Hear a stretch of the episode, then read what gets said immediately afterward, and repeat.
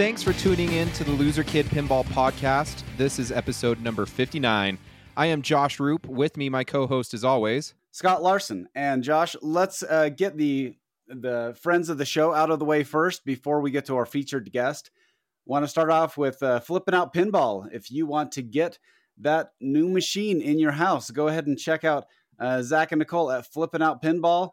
Uh, my last delivery was Led Zeppelin Premium, and I'm enjoying it a lot. Just upgraded the code. Uh, next, if you're looking for the week this week in pinball, go ahead and check check out Jeff Patterson's site. Uh, it gives you the top five rundown of all the things going on in pinball. Also, Pinball Supernova, another resource that you can go to with uh, links of uh, tips of how to tune up your game and also other resources uh, to discuss all things pinball. If you want to get a different uh, translite for your classic Williams Bally game, go ahead and check out Flyland Designs. Uh, I have the Medieval Madness alternative translite, and I just got the blades in. Uh, also, if you want to display those translights that are collecting dust in your attic, go ahead and check out Brad at Lit Frames. Uh, perfect way of displaying all those translights, and it's easy to swap them out if you just want to get a few of them and uh, keep mixing up the the ambiance in your game room. Go ahead and check out Brad at Lit Frames. Uh, pin shades, if you want to see those games a little better, especially on location, they are polarized lenses that you can play a little better, especially with those uh, on location. All those, well, basically, all those uh, glasses tend to have some glare on them, so it'll take that out. Uh, if you want to learn how to play that game, go ahead and check out Ray Day Pinball, uh, currently world number one, and also is a uh, works at Stern, so he's also designing and uh, eh, helping work on the rules and the coding there. Uh, you can check out the Pinball Loft, which is my buddy's site. Uh, it's his personal blog on that. Uh, also, we have streaming. Josh, are you still doing any streaming? Uh, I'm getting hopefully a new computer so we can start streaming again. So we'll we'll see where we're going with that. All right, sounds good. And Josh, now who do we have on the podcast today? So, this man has been in pinball for many, many years. His designs have helped influence and start new generations of designers. His high speed is regarded as one of the best games that was ever made and inspired a lot of people to get into designing their own pinball machines. Also, he was the voice of Shao Kahn in the Mortal Kombat series. With us today is the king, Steve Ritchie. How are you doing, Steve? I'm doing great. How are you guys doing? Well, we're doing great. It's a beautiful uh, springtime day here in Utah. How is it in in uh, Chicago right now? Yeah, it's a little overcast. It was raining earlier, but I don't I don't care. We're inside. I'm happy to be here. Well, Steve, we we appreciate you taking your time out. I know it can be a little difficult uh, to record for you, so we appreciate being able to set this up. Um, I've told the story many times how I bumped into you. You were staying across the hall at uh, at the Rocky Mountain Pinball Show, and uh, came out and bumped in, and uh, we ended up having a, a little adventure. Uh, that's when you uh, you started telling me about the uh, the Black Knight topper and how it had an articulating head that moved around and and insulted you. And I knew immediately as soon as that topper came out, I was going to get that. cool. I, you know, I didn't do all the work on it. I want to make that clear. The idea is mine. I got a document written up. You know, I wanted it to speak. I wanted up and down. I wanted it to be able to nod its head up and down and shake its head sideways. You know, and when you have those two abilities, you can also mix them in together. So you have a lot of different, you know, um, positions the head can be in, a lot of different expressions. Um, I have to I have to say thank you to quite a few people, uh, like um, Elliot. Elliot Eismin is a great mechanical engineer, and he really did, you know, the work on it to make it work. I, I didn't really, I just spec'd it. I didn't make it work. But one of my flame, you know, my flame boards was in there, two of them, I'm sorry. And um, I just, uh, and also Tim, Tim Sexton, who's a great programmer and a good friend. And it's like we're Mutt and Jeff. I am 71 years old, going deaf. Okay, he's like 28, and he's like he's he's like me. He loves pinball, and the way we work together is like just so nice. That's what I could say. You know, we didn't really argue or anything. There wasn't many. There just wasn't much. You know, we just just got along and picked the best thing for the game, and that's always the most important thing. Can't have people's egos getting in the way. You got to you know, you got to spread it out. You got to make make those things happen, and it's got to take the best of the best from wherever it comes from. If somebody has a good idea and they want to give it to me, I'll take it. I will say thank you, but I also reserve the right to say no way, no way, no way, like that. Okay. Anyway. Do you know how many games you have designed over your career? No, but there's a lot. It's like not all pinball either. Like I did two slot machine designs, a couple of redemption games, uh, novelty games. Once I was worked on a magnet game, it's it was weird. Uh, I don't know. It's thirty something probably, or maybe maybe up to forty, somewhere in there. So on the topic of Black Black Knight Sword of Rage, what made yes. you want to go back and do another Black Knight game? Okay, I'm going to say this as delicately as possible. I was looking to run away from the misery of dealing with licensors two in a row that were just very frustrating for me. It, probably wasn't such a great choice because I probably could have done better with a movie theme or whatever. Young people today don't even know what Black Knight is, but once you play the game, I don't know. I don't think it matters. That's that's my feeling. Okay, for me to play that game is like it is the most intense pinball machine ever made, and and I played them all. It just is. It's like it's kind. It is what I wanted too. It is exactly what I wanted, and you know, Tim again. Now we did two games in a row together, so it's like Tim did a great job on it, and it's it's just you know, good fun rules, speech, nobody to tell us what to do about anything, you know. Run home to mother, maggot. I mean, I don't know if they'd let me say that, you know. It's like uh, anybody, any licensor, okay. But anyway, we kind of cut loose. There isn't any bad words or anything, but maggot isn't very nice, is it? yeah, but uh, okay, it's perfect. The I the thing I thought that was nice about it is it was the first game that I played that one it felt accessible to a younger audience because it felt like they were playing a video game. Yeah. And ki- kids are more used to the video game aspect of it. And so I felt that was a very easy way for them to say, "Oh, I understand. I I know what I'm supposed to do. I'm fighting this monster and I need to shoot these shots." Yeah, and I have to speak to that too. Those our artist group is incredible, and that was led by um, you know, Chuck Ernst. But the the artist, his name is Denai, and he's he is so talented. He's incredible. He's here today. Very few people are here today. I am at Stern in my office, full of garbage. It isn't really. It's I, you would think it's full of treasure. Any pinball person would, but you know, you're a pinball designer, you're you're surrounded by parts. I mean, that's you can't see them all. My whole desk is covered with parts and junk. Not really junk, good stuff, but you know. Anyway, we were talking about uh, Black Knight, and it's like somebody said, you know, they what do you, you know, there's nothing new on the game, and it's just I don't know how you could say that. I, I just don't.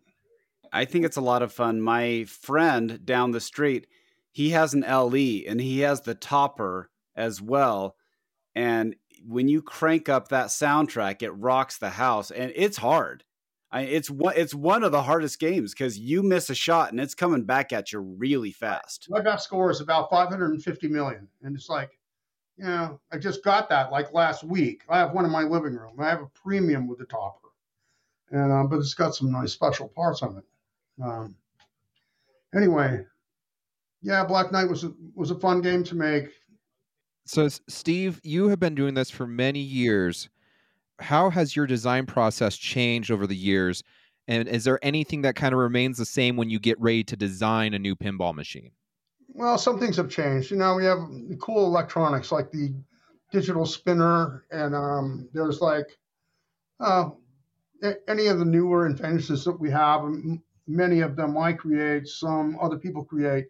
Um, but really, a ball guide's a ball guide. It's 60,000 stainless and it has been forever. So it's, it's like, uh, not that much has changed. You know, for, for me, I try to try to create new shots when I can, but for me, I have another, you know, monkey on my back. It's called Make It Smooth. And so I won't pick just any shot. I, I can't because I don't I'll, I don't want to hate a shot. I like a shot to feel satisfying, and um, so I don't I don't take shots that are compromises. I don't use them. It, it feels like your games are meant to be played at full speed. I, I would say that there seems to be very little incentive to I'm going to slow down and line up a shot. It's it, it seems like your design is I'm I'm intending to shoot the ball when it is going fast and it's coming at me and feeding my flipper yeah. And it see it feels to me engineered that you are ready to hit the ball and hit it on the fly and hit it at uh, 10,000 miles an hour. Is is that fair to say? It's, well, it's fair to say, but not everybody reacts that way. A lot of people still, like Lyman Sheats was in here. He would stop the ball, line it up. Wait a minute, somebody's here. I would like to introduce you to someone. This is my friend, and you, you got to be in the camera. There you go. This is my friend and the mechanical engineer for almost every game I have made here. John Rothermel is his name. And he's uh, Hi, John. Hi. He's done some really fine work, and it's like I greatly appreciate having him on my team, and that's how it is. All right. Anyway. Hi. Um, nice meeting you. Likewise. John Rothermel, ladies and gentlemen. Hey, John, I, I love the electric spinner. I didn't do that. Electric Magic. Oh, there you go. Yeah, yeah that's one of my engineers did. Right. That. We have Elliot Eismin did that. I farmed it out. You know, I don't do everything. Ah. I did. I did the concept, but I didn't do any work on it again. Elliot did it. Elliot made it work. Yep. So I can't take credit for this one. it's funny that he calls that up. Ask him about the flail on Black Knight. Oh, oh, yeah, no, that's great. That was a it, it was yeah. a beast. It's like tough as nails. Where did the concept for the flail come from? Um, me and uh, Kevin Kevin O'Connor brought me a, a, a drawing here. I'm going to show it to you. I don't know if you can see that. Yeah. Okay. That's awesome. See, it's a black knight. He's kind of kneeling on a bunch of skulls, and he has a flail in his hand and I didn't put it together until I'm looking at it. Wyman was in here too, and I said, "Wow, it'd be cool to have a flail on it, but one sided would be imbalanced. It would be a train wreck on a pinball machine spinning as fast as it does with a big old motor." So I ended up putting two ends on it, two balls. It happened from a bunch of people actually, but I did, you know, I made a drawing of it and stuck it in the game, and John refined it totally. You know, I I do want I do like talking about Black Knight, but I want to talk about the latest game. I want to talk about Led Zeppelin. Sure. So this is your second music game. That's not true. I'm sorry. Oh, what was the third? Elvis was first. Oh. And then ACDC, and then Led Zeppelin. Oh, okay. I I have yet to see an Elvis in person, so it did not bubble to the top. But I have played Led. I have played ACDC a lot, and I do own a Led Zeppelin. Okay, uh, that's cool. I'm glad you do. I'm. I mean, I'm really happy that you like it. Uh, of course. Um, I'm staring at the playfield right now because it's out of my cabinet. My cabinet's got my latest game in it. I mean, we just went bang, bang, bang. My new game is almost ready to play. Oh, there you go. I mean, it's got a long way to go with development, software, all this other stuff, but it's kind of ready to shoot nice. It shoots. With ACDC versus Led Zeppelin versus Elvis, I, they are very different artists. So, yeah. how do you approach that and design a pinball machine around a music pin that have different styles? I, I get assigned an artist.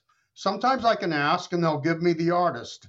Sometimes I just get who I get. And it's like, it's okay because I, I like working with all of them and um, Stefan Jensen is like uh, he's the guy that did all the art. Uh, he's super talented. He has a he has his own company called Warnstar Clothes. Have you heard of that? Warnstar, W O R. No. Like, Check it out. No. It's Warn, And uh anyway, he's really talented. He's the guy that came up with the all all the artwork. Um, you know, we had to deal with the licensor. They weren't they they weren't too bad. Not anywhere near as bad as others. Um, Robert Plant did say this though. He said, "Why does a game need to speak?" I, I don't know what what anybody answered. He didn't say it to me. He said it to our licensing guy. So it's like I don't know. Games have to speak because they do. They got to tell people what to do. It's like it's it's such a good communication tool. It made a huge difference when we had you know between having a game that could not speak, couldn't say anything, and you know, and then we do what Gorgar and Firepower is the second game that spoke. So it's like it makes a huge difference. You know what to do. It just it gets you involved. It's more immersive.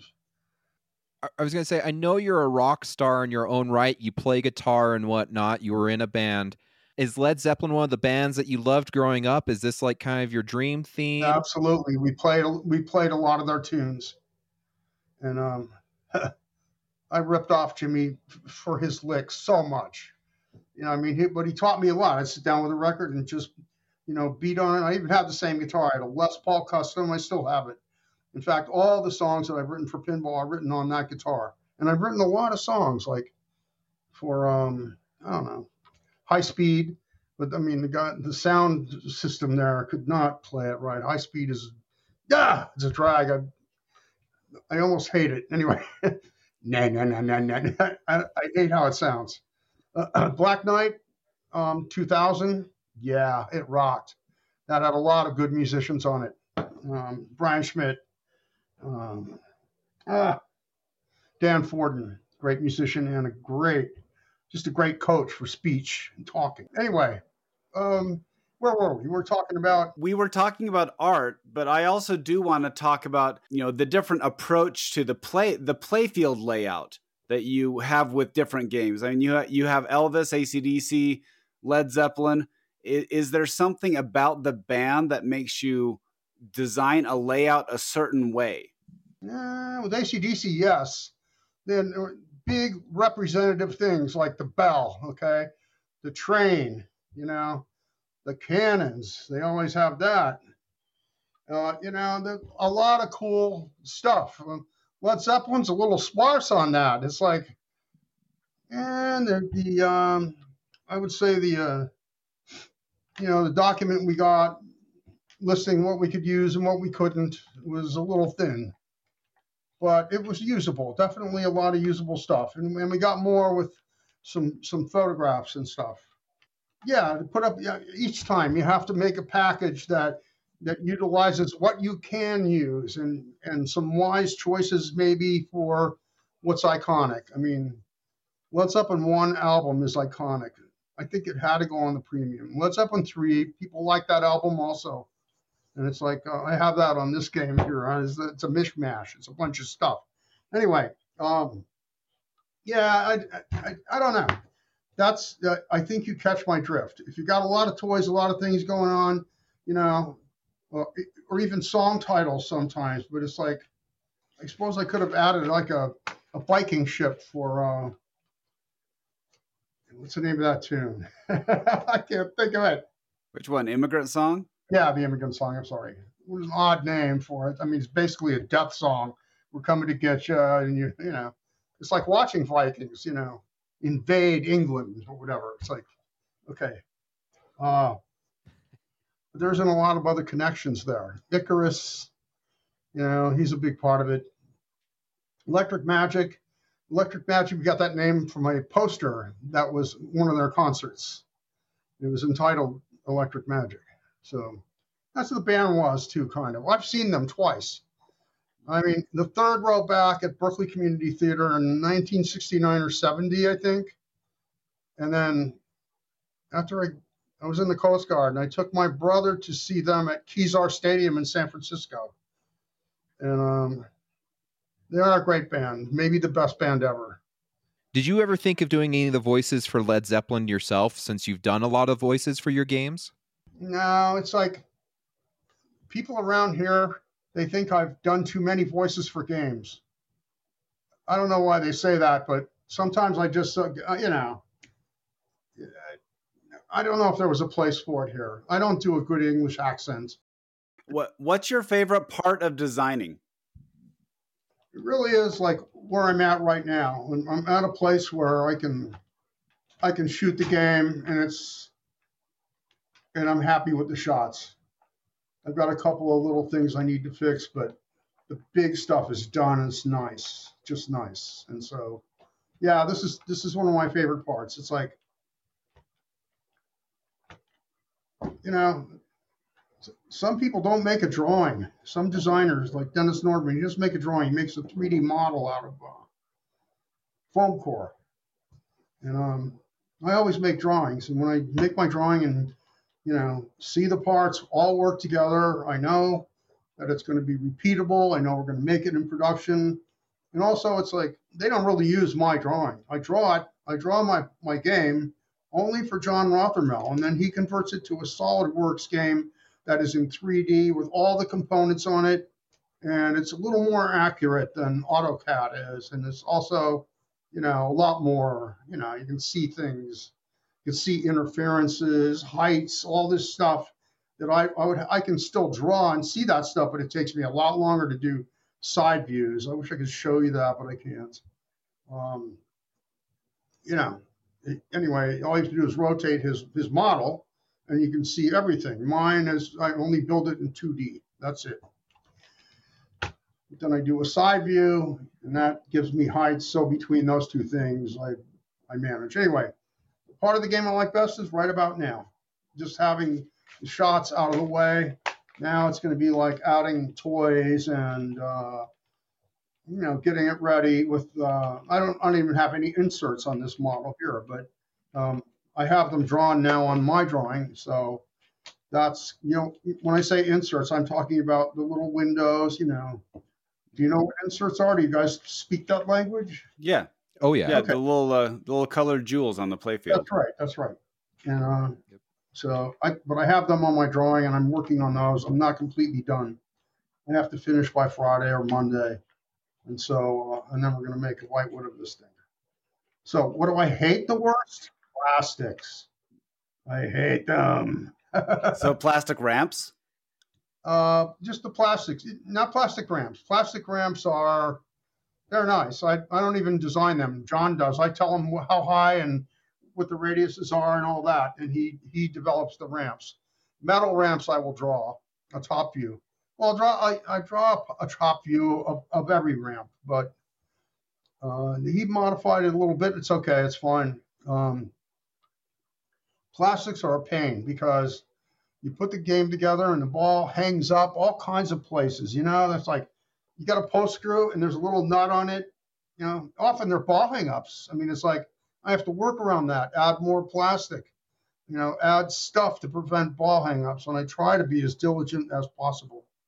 Um, but it's like, yeah, they're a pain. And there's so many, it's it's many different layers that, you know, you have posts that go down into the playfield and spacing and um, areas where you want artwork, areas where you want to clear. It's just a pain. So I'll be doing plastics. You know, I've got a sheet going now for this game with all the parts that I've drawn so far.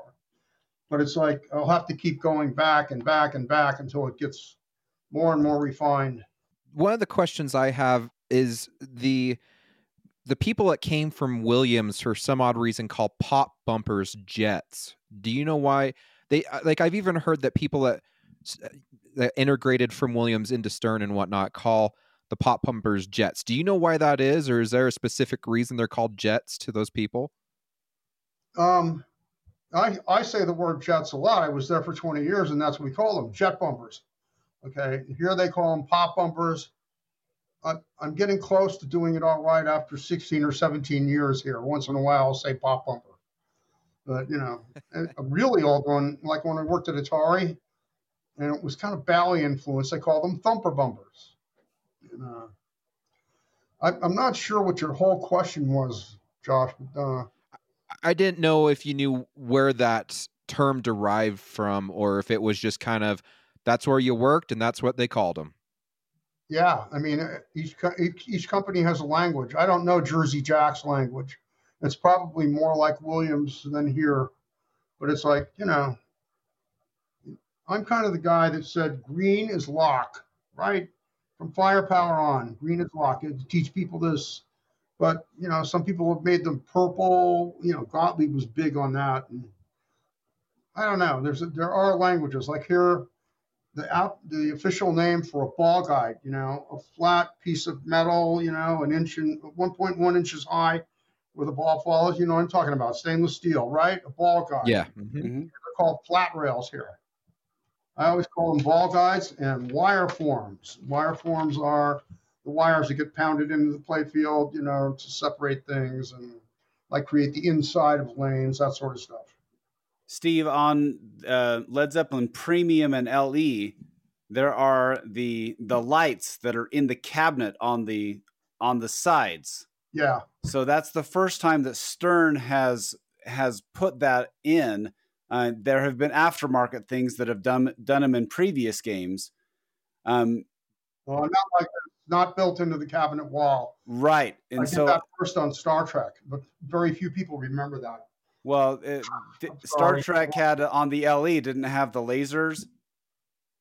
The L- LE did have the lasers. That's a different thing. That's that's from between the flippers, right, on the lower arch.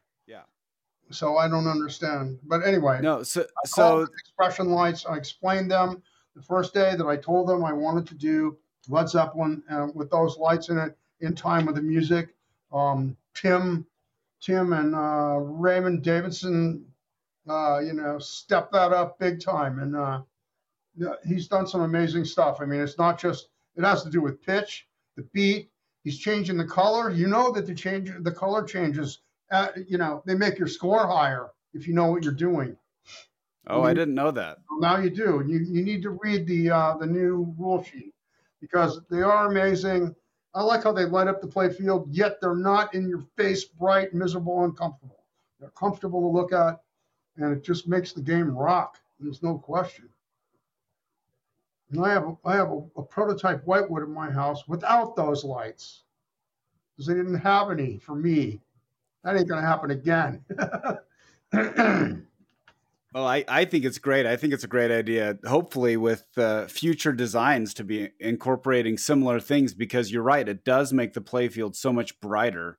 Yeah, I- And I mean, and when it rocks with the music, it's just, and you know the rules, what's going on. That's really thrilling. I don't know, it's just fun. So, Steve, uh, one of the things that I want to ask you is Mortal Kombat is huge right now. A movie just came out. The game's been around for years.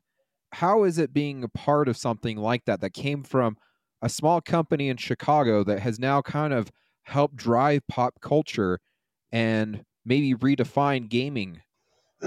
feels good, you know. It's like I'm, I'm not as big of a part as virtually anybody else that worked on Mortal Kombat. I did the speech. I did name it with Combat with a K and Mortal. It's like they had Mortal on the board, and I did that, and I did speech for them. Uh, The script was probably written by uh, Ed Boon and uh, probably um, Dan Forden. I don't know. Some things just came out too that I said, you know, that happens every time we do a game. Somebody will blurt something, go, "Oh, that's good. We're gonna put it in the game." And uh, yeah, the voice of Shao Kahn is different than any other voice. I can still do him. Fatality. Sonya wins. So yeah, Mortal Kombat. It's kind of like they're all my friends. Ed Ed Boon is the guy, the mastermind who came up with it, and I don't know. It was a great idea, no doubt. It was a, just a brutal fighting game. The others didn't even come close. Pretty nasty, but it turns out people like nasty. Yeah, it, um, I I'm assuming you're comparing it to Street Fighter, which was a, a different. It was a different vibe, and Mortal Kombat came along at the same time. Well, they're still making Mortal Kombat games. They're not making new Street Fighter games. Yeah, I did see the, the movie. I think I saw it last Friday night Oh, how was it? on HB, HBO Max. It's uh, it's better than the other ones. I liked it. I know the characters. It's kind of cool. The story was decent. I'm, you know, I watched the whole movie. I didn't fall asleep. It was decent. Was it weird though to watch that and be like, "Hey, the, I know who that is," you know, character wise and whatnot, just because it's something that you guys worked in in a small office in Chicago and now it's on the big screen, kind of thing. Yeah, actually, it was a pretty big office. They had a whole a big chunk of the lower floor. Um, You know, it was in the back of Williams, but they had a decent spot, and then they ended up being, uh, you know, in a separate building across the street. I like to see the building though now and then. We spend so many so many hours in there. It's, it's a cool place. It was also the best group of game design people I ever worked with. Although Stern is Stern's rocking right now too. Yeah, you guys are definitely kicking out some great titles and some great games right now. Yeah, we have good stuff, and almost everybody is, you know, is working to their, you know, their best ability, and there's some mighty talent here, no doubt. Now, speaking of that, you mentioned, uh, you know, Raymond Davidson, Tim Sexton, these uh, these guys who are the younger, um, the younger, newer pinball players than the people who were around in the '90s. Uh, what do they bring to the table to change the games nowadays versus uh, how design was in the '90s? Um, Tim and well, Ray Davidson's coming on. You know, he's been been with us for about a year, maybe. I'm not sure, but uh, Tim Tim brings a lot to the breadth of the rules. Do you know what I mean? Not just the depth. It's like stuff like, oh, oh, the inserts are changing color. It's red. I did this. Boom, six million. You know, it's like Tim is very good at making things happen on the playfield that I'm never going to get to probably, but I liked our relationship because I could say, you know what, I have to get an extra ball here. I have to, otherwise I'm not going to, you know, I I'm not going to be able to ever get any further, you know. So it's like, you know, I'm like I'm better than an average player by far, but I'm not great, and so I kind of fight for the the guy on the street. You know what I mean? When I can, if I need to. The high end stuff, that's fine. Tim Tim does things that I don't even know about on the game. And Lyman also. You know, I'm never going to get there. I don't know what to do with it when I get there. Um, I know a little more about Led Zeppelin than I did say about the high end of ACDC. Um, and I don't know. That's fine. I love working with them. They if they make all the good players happy, I'm happy definitely.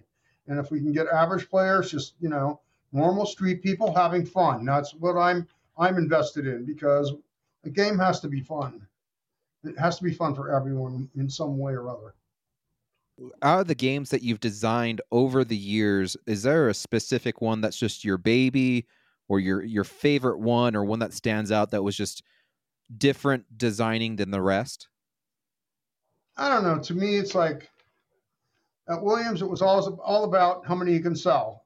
I sold 19,250 flash games. My my first game at Williams. Um, that's a big number. It took a year to make them. One year. Um, but after that, our company expanded. We had a, a lot of capital, uh, and they they were coming from runs that were much much smaller. In fact, they were fading away. Kind of. It wasn't a good era. 1977, 76. Not for them. And also, they had old old components. Like a flipper would be three parts. It would have a bracket with a coil on it, and then another bracket supporting the rotating part of the bell crank and a spring.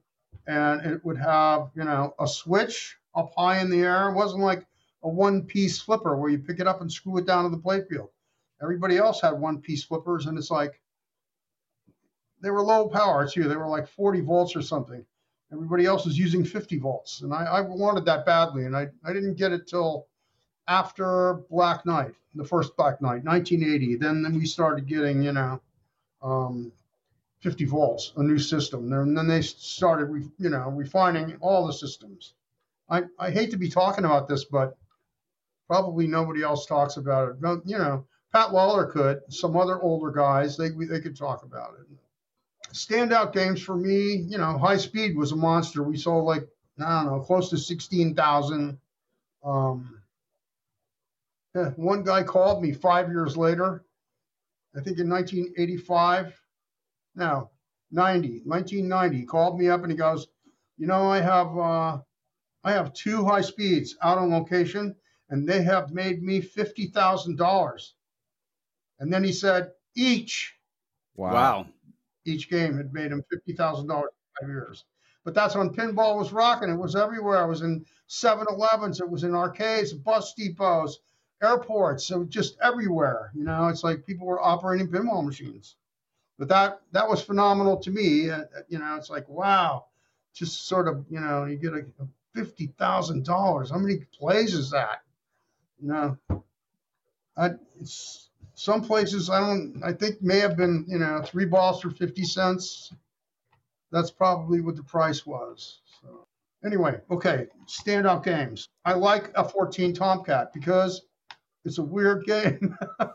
it's fun, but it's weird. It's a beast.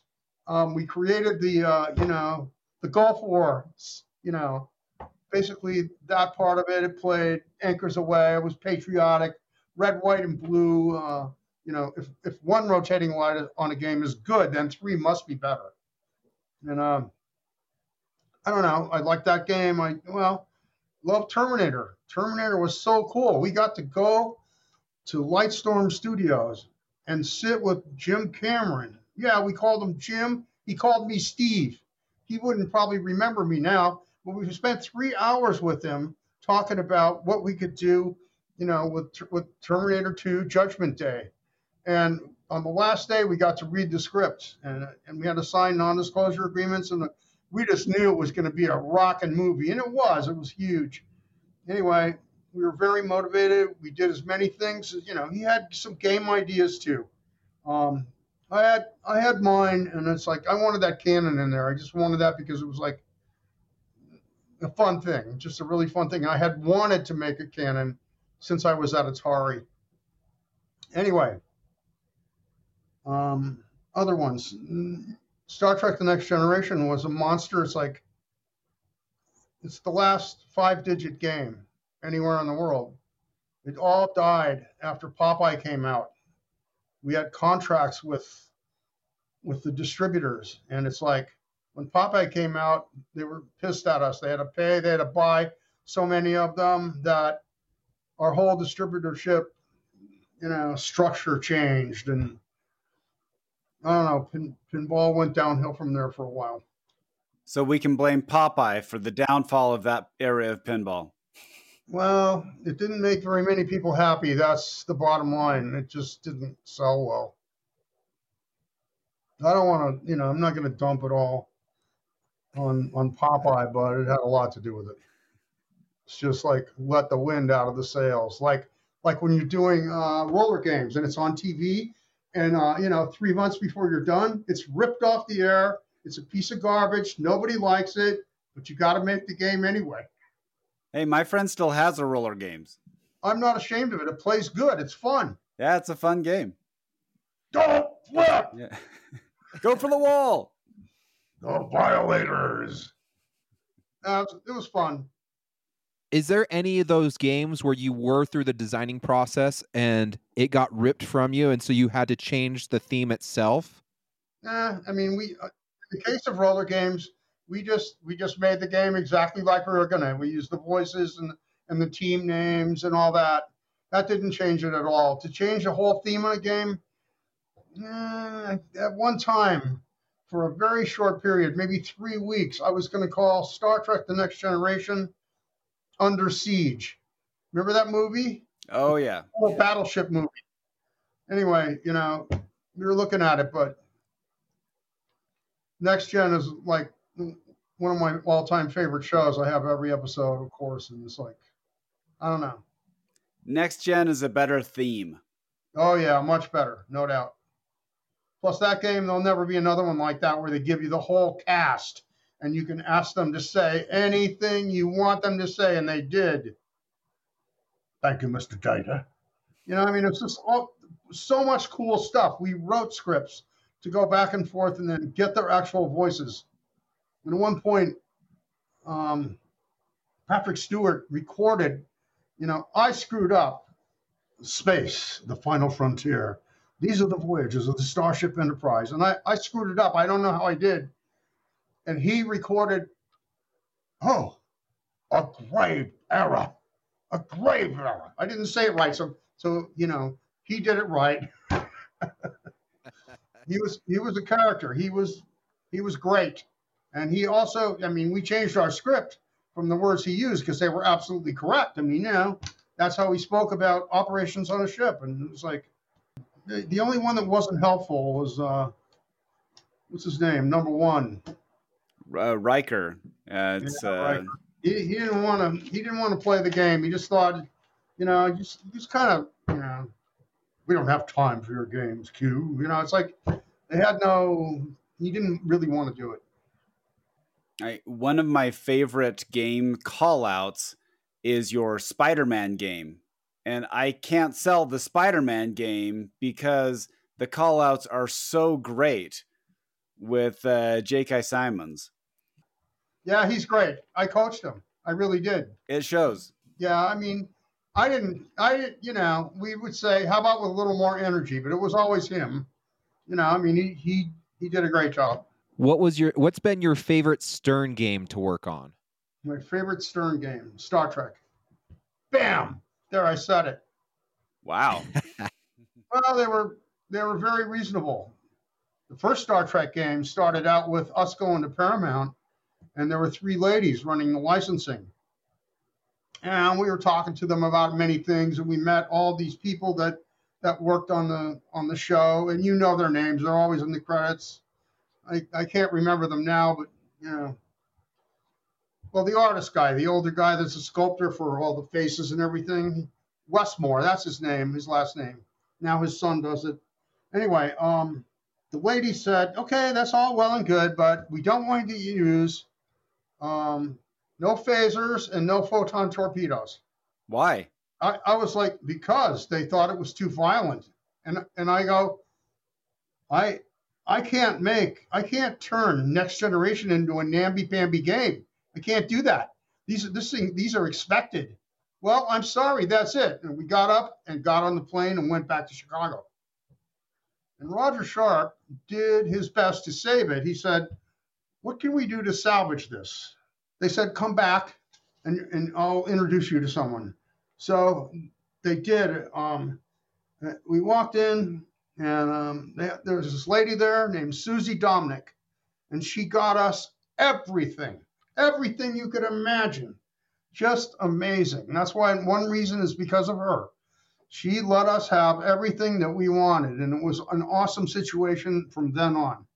Maybe one of the best ones. I mean, with, with, with James Cameron, we had good exchanges. Like they send us, they sent us the chip from uh, Terminator 2, the arm for a while, and a glass thing. You know, I mean, skulls, all kinds of stuff, and we got to keep them for a while and then send them back. We also got dailies. Every single day shot would come in the mail the next morning. Okay, so we knew how the movie was looking. I could, you know, the artwork, you know, we just knew what we had to do. You know, it was just a great licensing opportunity. ACDC was also because they just went, just don't show Bon Scott. Okay, that's the only rule. You can do anything else you want. Really? And they handed me this hard drive. I still have it, just full of ACDC through the years photographs, incredible stuff, logos, all kinds of things. You know, it's just that was a great that was a great opportunity. Also, I mean, they were just good to us. They trusted us. We made a popular pinball machine, and you know, you got to have trust. Move some movie guys, they think, well, I make movies, so I must be able to make a pinball machine. No, that's not true. you know, everybody has their specialty, and if you don't if you don't realize that or recognize that, I don't tell them how to make movies, but you know, they always try to tell us how to make a pinball machine, except for the the, the people that I just explained. Is, is there any famous people you've rubbed shoulders with that kind of shocked you that was big pinball fans? Oh yeah, I'll tell you what. Karl Urban is a big pinball fan. We got his speech for Star Trek, the last one here at Stern, because I coached him also for the speech, and he goes, "I know who you are, Mr. Ritchie. I have five of your games here. I'm sitting here looking at them." Oh wow.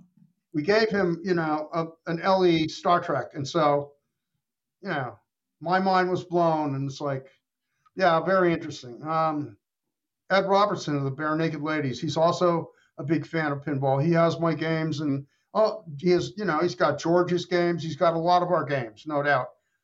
But it's like, you know, when he comes to town, he gets his tickets.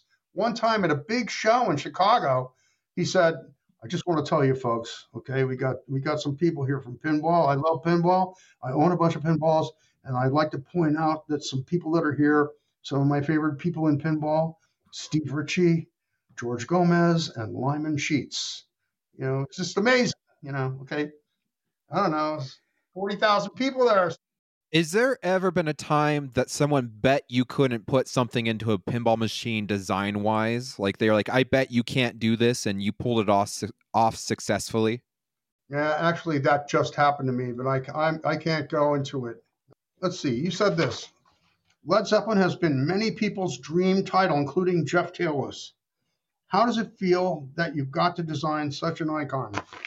I begged for it, and I'll tell you what their management was they, they didn't you don't get anything from them okay i mean it's really hard to get a license from led zeppelin's management myth gem but they kept talking about it and talking about it and finally they gave in and um, i'm happy that it worked out that way I would say, do you know how they received it after it was made and whatnot? How their feelings are about the pinball machine? I have no idea whatsoever. None. I'm I'm pretty sure each one of the members of the band got a game. I mean, that's usually do that.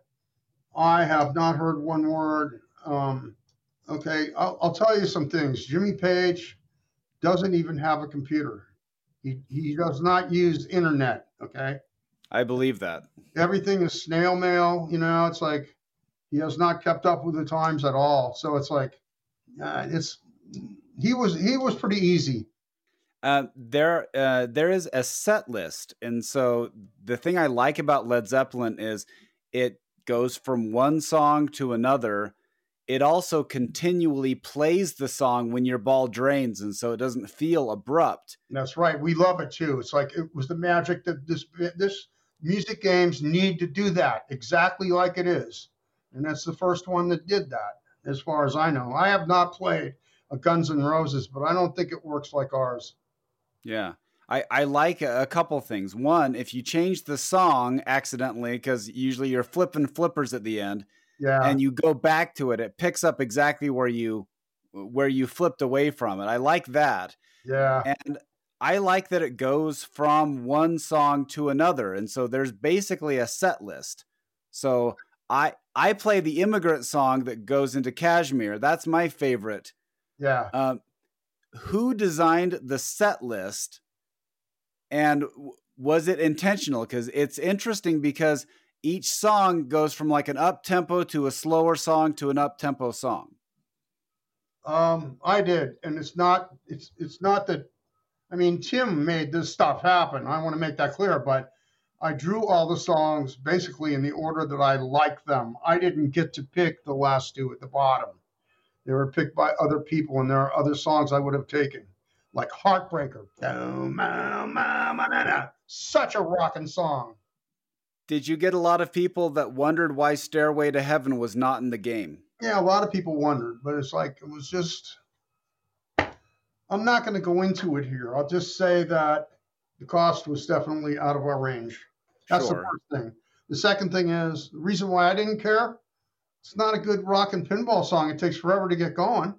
Right. The third reason is it is the most overplayed Led Zeppelin song. I mean, it's just the the song I would have put in, but it's it's just one of my favorites is "Going to California." But I don't know if that would be a good pinball song either. It's okay. It's it's got you know it's you know it's sing songy to me. I, I know the songs. Okay, I'll tell you what. My wife sent me albums in 1969 and 70 when I was in Vietnam, and I had a, a stereo system for the second six months that I was there. And so I know every single note of every single song they ever written, you know, wrote or made or whatever. It's like, um, it is a good song, but it, it never, you know, it reminds me of the immigrant song, not immigrant, I'm sorry, Ramble On. Ramble On has a nice little melodic tune. In fact, I like that while I'm playing pinball because I know it's going to be screaming pretty soon. It's just, yeah, it has really good breaks. Going to California is sort of kind of one level to my memory. it, it is, but it, it is. Like it, and I'm, you know, there are ways you can get your your game to play it. Oh, it's fine. I, I like your set list the way it is. It, it looks like a mushroom cloud on the apron, though. Yeah, I know. I know what you mean. Yeah, it does that, but it's not. Be- it's it's really about the songs in the order they're in. It's like I wanted that order. Okay, Josh, do you have uh, one last question for him? You know, we've covered this list pretty well. Um, I I can't think of anything else. I I'm just glad you're still doing this, Steve. It's awesome to see your influence upon pinball that's just helped drive the direction of flow and stuff for the past 20, 30, 40 years. I'm still happy to be doing it. I still love doing it. I really do.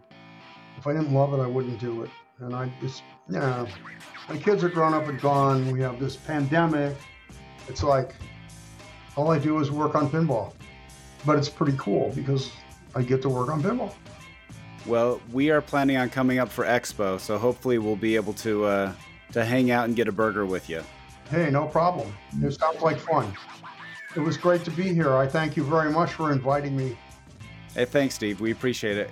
If you'd like to get a hold of us, we are Loser Kid Pinball Podcast at gmail.com. You can contact us on Facebook, Instagram, Twitter at Loser Kid Pinball. If you've enjoyed the show, hit us up. We always appreciate those that have messaged us. Uh, we thank the community for listening and having some fun with us today. Also, we want to do a shout out to Martin Robbins. Congratulations, our newest code designer in the industry with Fathom 2.0. I can't wait to see this magic. Uh, I'm excited for Haggis. You guys are doing awesome down there. Congratulations and good luck with that production. Thanks again for tuning in, and we hope to see you in a couple of weeks.